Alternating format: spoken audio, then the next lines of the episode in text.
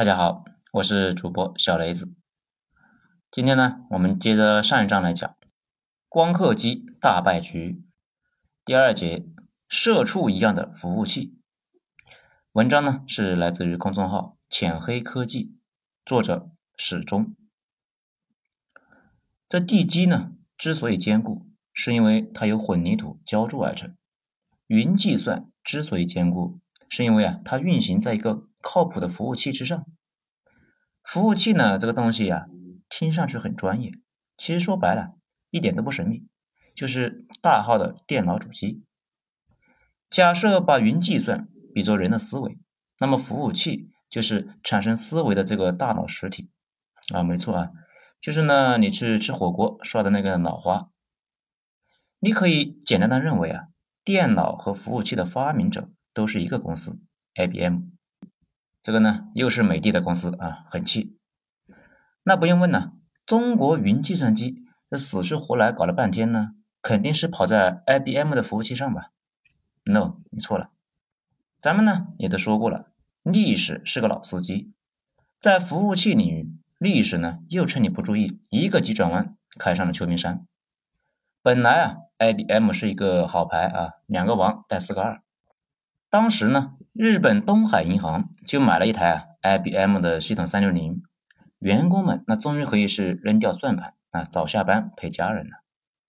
这 IBM 的服务器畅销到什么程度呢？2008年前后，阿里巴巴买 IBM 的服务器呢，那就跟玩似的为了维持业务，那恨不得淘宝网的利润这一大块都用来买这个东西。这可想而知IBM 那做梦都能笑出来。结果呢，咱们呢上一章说过，王坚来到阿里巴巴要做大数据分析系统，而大数据系统呢是很耗费计算力的。咱们来打个比方吧，如果说一般的数据系统呢就好比一辆轿车，100公里耗油也就烧10个油吧，那么大数据系统就是一个民航飞机，那就跟喝汽油一样呢，需要的计算力大了几个数量级。这个玩意呢要是再跑在 IBM 的小型机上，那阿里的生意那就不要做了。光买 IBM 服务器就能够破产，一年到头来估计还得欠他们几个亿。于是呢，阿里巴巴就决定，新做的阿里云系统坚决就不能跑在 IBM 的服务器上，而是要跑在便宜的 X86 的服务器上。X86 服务器说白了呢，就是使用英特尔芯片的服务器，像你日常用的个人电脑那就是 X86 构架的 Power 构架的 IBM 提出来的，所以呢它自然就会守着这个构架那就不放觉得个人电脑的 X86 构架难堪大用。当时虽然在 IBM 的内部也有 X86 的构架的服务器团队，但是基本上那就是后娘养的，连个窝头那都吃不上。结果呢，死贵的 IBM 它终于成为了各大厂商围殴的对象。阿里巴巴还专门发了一个词叫去 IOE， 其中的 I 呢那就是 IBM， 要不是狠到了一定程度，不会专门给他起一个骂名的。其实呢，阿里巴巴弄得这么热闹，那完全是自找的，因为腾讯和百度就压根就没考虑过 IBM， 他们呢从一开始就在用 X86 的一个构架的服务器。这个是因为阿里巴巴的电商业务数据呢准确性和计算力的要求也更强。那么 X86 服务器哪家强呢？在那个时代，国际上最强的 X86 服务器厂商应该是戴尔和普惠，这个很合理因为他们过去就是生产个人电脑的。好不容易把 IBM 搞掉了，替换他的还是个美国的公司。这故事呢讲到这里，终于有一家中国公司强势插入我们的故事主线，那就是浪潮。相比阿里巴巴呢，了解浪潮的人那就少多了。浪潮脱胎于山东电子设备厂，这想当年中国第一颗卫星那个东方红1号里边就有他们生产的晶体管。在90年代，浪潮的带头人孙丕树就主持研发出了中国第一台 X86 的服务器，他也被称为中国服务器之父。由于研发出了最早的 X86 服务器，国家863计划把后续的研究 X86 的服务器的重担就交给了浪潮。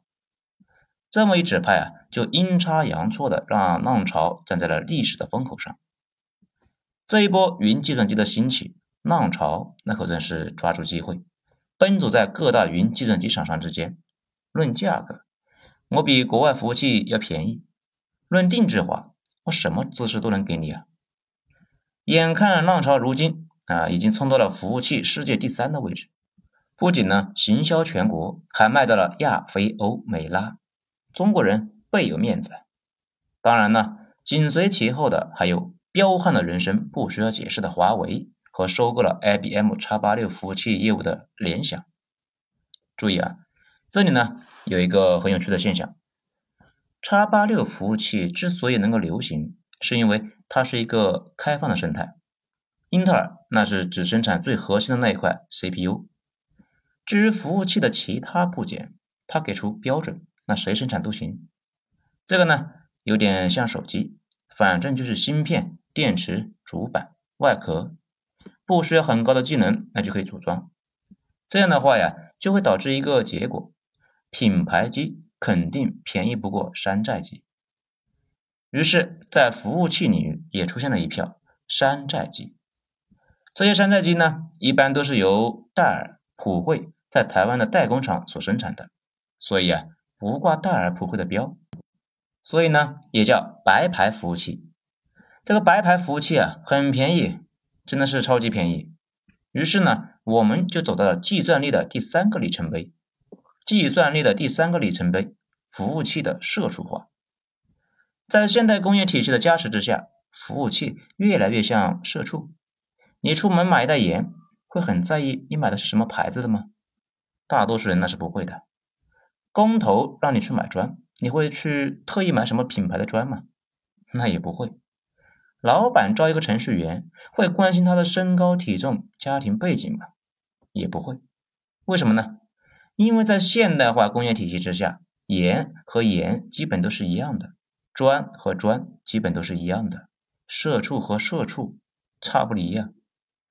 同理，服务器和服务器也很类似。而且呢，云计算机厂商之所以敢放心的购买白牌服务器，那还有一个原因呢，那就是上层的软件系统已经被打磨得很完善了。换一台服务器，软件立刻就把工作负载无缝转接到别的服务器之上。这就好像你突然就进了 ICU， 老板1分钟之内就可以把你的任务分给其他的社畜，你死不死啊？无所谓啊。还记得我们之前说过吗？计算力的底层是服务器，服务器的成本很大程度上会决定计算力的成本。降低服务器成本的秘诀，你可能猜到了，这3个字：富士康。当然呢，富士康只是个代名词。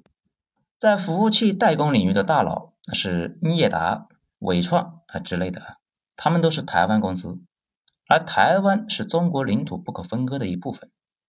说到这里呢，钟哥又要重复一遍我们的中心思想了啊！在历史的长河里，中国用芯片的代价争取了宝贵的时间，换回了世界顶级的计算力的基础设施——云计算。云计算那又反过来把服务器产业链抓在自己的手里。这你可能会说，服务器代工厂都在中国台湾，这不保险吧？确实不保险。其实呢，中国大陆已经崛起了很多代工厂，例如比亚迪就刚刚接手了华为手机的代工，文泰科技一直呢为小米手机代工。前段时间啊，郭台铭也很有诚意的把富士康的一部分挪到了大陆来上市，名为工业富联。这个故事呢讲到这里，你就会发现，我们拥有云计算技术，也可以把控服务器代工产业。整个计算力的链条里面呢，只有一件事似乎还超出我们的控制，那就是服务器里面的芯片。好了，终于到芯片了啊，咱们下章来接着继续。这章就到这里了，我是主播小雷子，谢谢大家的收听。